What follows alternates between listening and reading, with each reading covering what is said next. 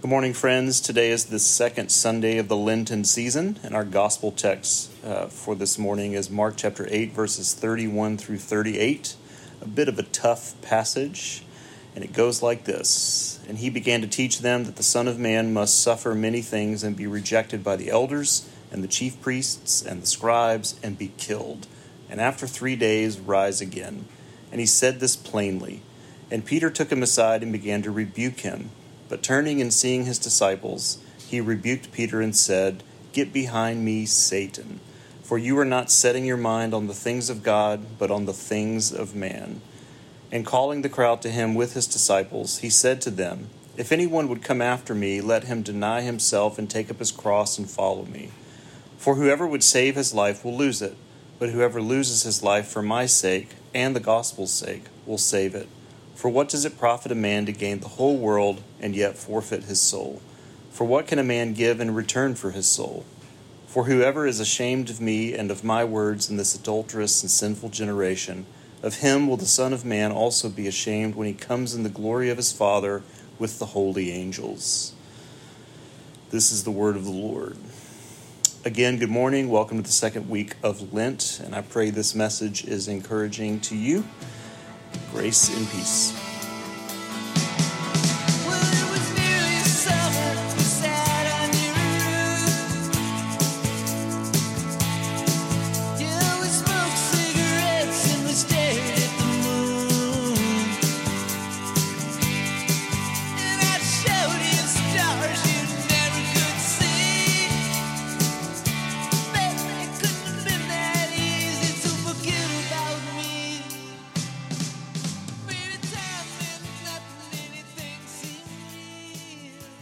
As I said earlier, today is the second Sunday of the season of Lent, and Lent is that 40 day uh, period that takes us to Easter. Uh, and the road to Easter uh, has to pass through these scenes of Jesus' arrest, his trial, and his crucifixion.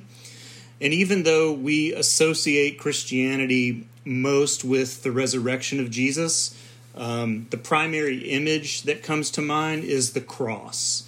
Uh, more than any other symbol, the cross stands as the most recognizable icon uh, of the Jesus community, of Christianity. But it wasn't always so. It would take centuries before uh, the church would embrace that symbol. And the story in our passage today sheds some light on why that is the case. So, a few things from this story and then some application going forward, and then we'll discuss uh, some of this for a few minutes. The first thing is that in this story, it's very interesting. Uh, Jesus discloses to his disciples the fate that awaits him, that he will suffer through rejection, betrayal, and then death. Um, Mark says that Jesus was pretty clear about it too. He says that he said this plainly to them. So they, there was no confusion as to what uh, Jesus was telling them. And as readers of the story, uh, some 2,000 years later, this is not all that earth shattering to us. We, we kind of know the story. But for the disciples in that moment, it was. So the first thing that happens is Jesus discloses uh, what awaits him. The second thing is that Peter uh, and this is my favorite part, pulls Jesus aside to rebuke him, is what the text says. Now, the Greek word for rebuke is connected to the same word that's used for exorcisms. So, Peter seems to think that Jesus is possessed, that he's crazy, that something is pulling him in a weird direction. So, Peter pulls him aside to fix him, to set him straight, to like repair whatever faulty craziness is going on in his head. So Peter pulls Jesus aside to uh, give him a talking to, you know, which is what you should do to Jesus, by the way. Uh, why does he do that? Well, Mark doesn't really tell us, but we do know uh, from just understanding Jewish culture at that time and its ideas about the coming Messiah, uh, the first century messianic ideals uh, saw the Messiah, the coming Christ, as more political than spiritual. Didn't mean they weren't spiritual, but their primary role would be to um, to basically reestablish Israel as a uh, as a formidable people especially in the days of Jesus, Israel was living under the oppressive regime of Rome. Um, now, Rome allowed Jews to sort of be who they were. They didn't have to serve in the military, they weren't drafted to do that, they weren't required to do that. They also didn't have a lot of rights uh, in terms of national. Uh, the national life of the empire, but uh, you might think of it in terms of like the Amish people. We just sort of let them do what they do as long as it doesn't cause any problems. But throughout their history, uh, underneath the Roman Empire, Jews would cause some problems. There would be these uprisings, these insurgencies that usually resulted in mass crucifixions uh, or some form of punishment. And so the first century ideas about the coming Christ were way more political than they were spiritual. And so Peter's frustration with Jesus uh, was tied to his own ideas about how Jesus uh, might rise to power and how he could become an earthly king uh, that Israel needed so desperately. And so when Jesus talked about dying instead at the hand of an oppressive nation, um, it was as if Peter saw the potential of for power just evaporating right in front of him, and this frustrated Peter. And he uh, also knew that if Jesus would be killed, uh, that he and the others would more than likely suffer the same fate. So there's a bit of nervousness to uh, in Peter's reaction uh, to Jesus. And the third thing that happens is that Jesus snaps. Uh, today's text and next week's text, we see Jesus very irritated. And in this one, he just snaps. He calls Peter Satan. So get behind me, Satan. I don't know if you've ever used that on somebody, uh, but the word Satan means accuser.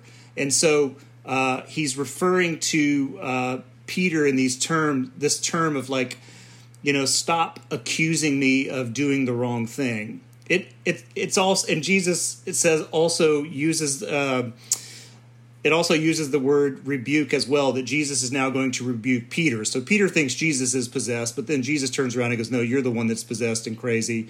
So now Jesus is fixing Peter. But anyway, that's another that's another sermon for another day. Um, so this is these are the three things that take place. Jesus discloses his fate. Uh, Peter pushes back on Jesus. Jesus pushes back on Peter. So we have a little bit of an argument going on.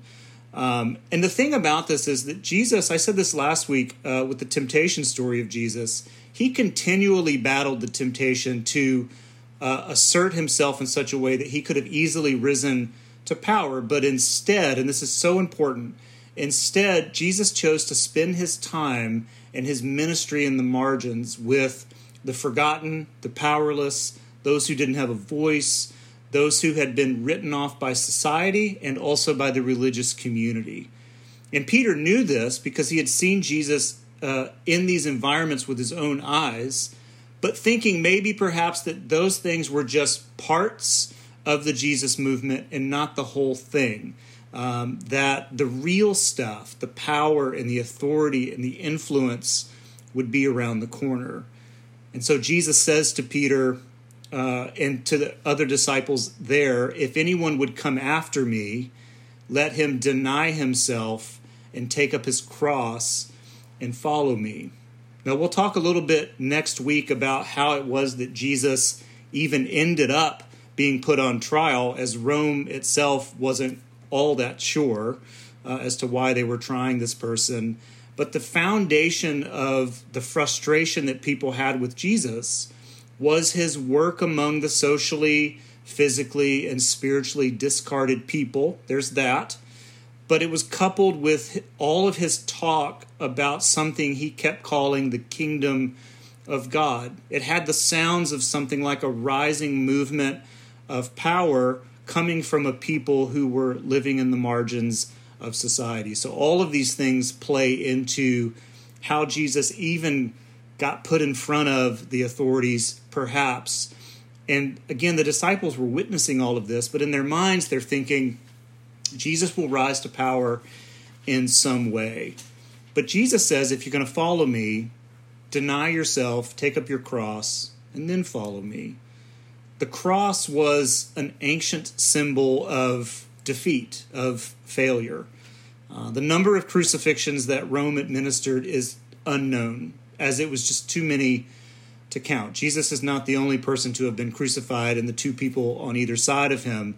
Uh, it's countless the number of crucifixions that Rome administered, and every one of those executions were reserved for criminals and traitors and runaway runaway slaves and for failed insurgents. It was a tool of suppression, and it was used very skillfully, and it worked for the most part.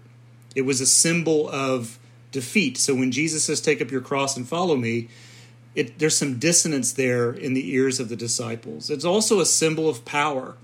Um, it's a symbol of power over uh, those who have no power. And so when Jesus shot back at Peter, what he's saying is, look, there's one thing that I will not do. You know, he's able to do all of these miracles and healings, and he's he's bringing people uh, their dignity back, and he's working among the poor and those in the margins, and so on and so forth. But he's saying to Peter and to us as well, there's one thing that I will not do, and that is force anyone to follow me, because following me will take you into places where you will encounter the pain and the hurt on the lives of those who have been discarded and who are in need of grace and love and mercy and who do, who don't remember or have never been told that they are God's children. So to follow me, Jesus is saying, is to take up a cross, which means that your life will look like a defeat, a less than sort of life. But in the ultimate reality of things, you will be participating in the very life of God, the very ways of God.